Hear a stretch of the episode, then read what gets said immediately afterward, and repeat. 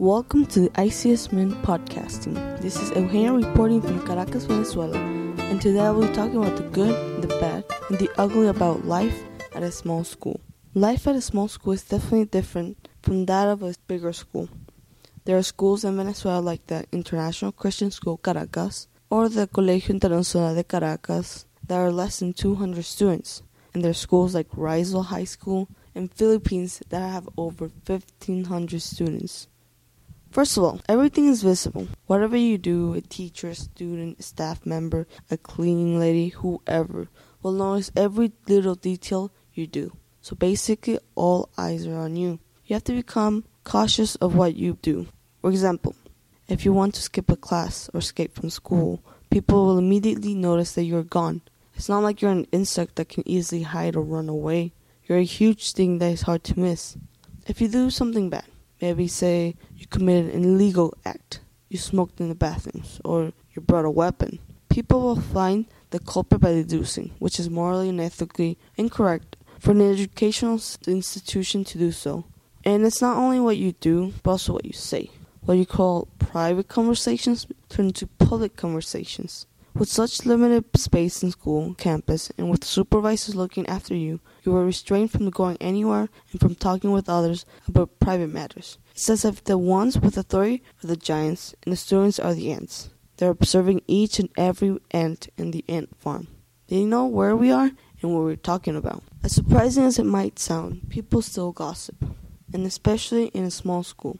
People find ways to talk trash about each other, and this is not the worst part. The worst part is judgment.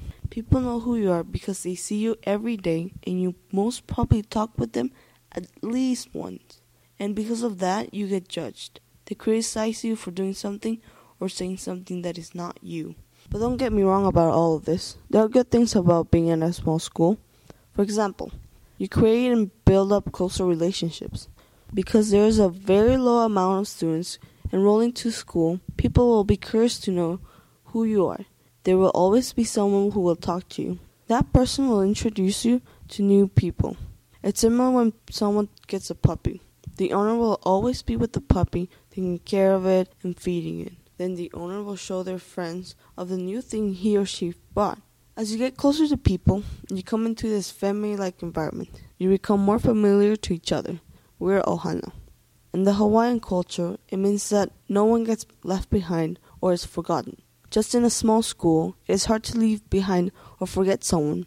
These people that will be with you and you will get to know them are the people that you will remember for a long time, and you will never forget them. As you meet a few new people, you will get to know them more. You will get closer to them and spend a good amount of time with them.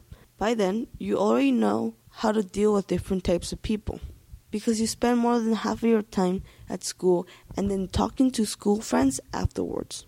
You learn to tolerate and relate to people you would normally not hang out with. So, in a way, your mind expands as it is learning a new thing. You learn a new personality that may or may not be different from yours. So, you may meet someone like you, or like it says, opposites attract. This is the real deal. Life at a small school is no joke. No matter how big the school can be, or even how small it can be, it remains as an educational institution for learning. A small school is what I've been in for quite some time. It has its ups and downs. There will be a good side and a bad side, like everything in life. Remember what a wise thing called Stitch once said Ohana means family. Family means nobody gets left behind or forgotten. Your school is your Ohana.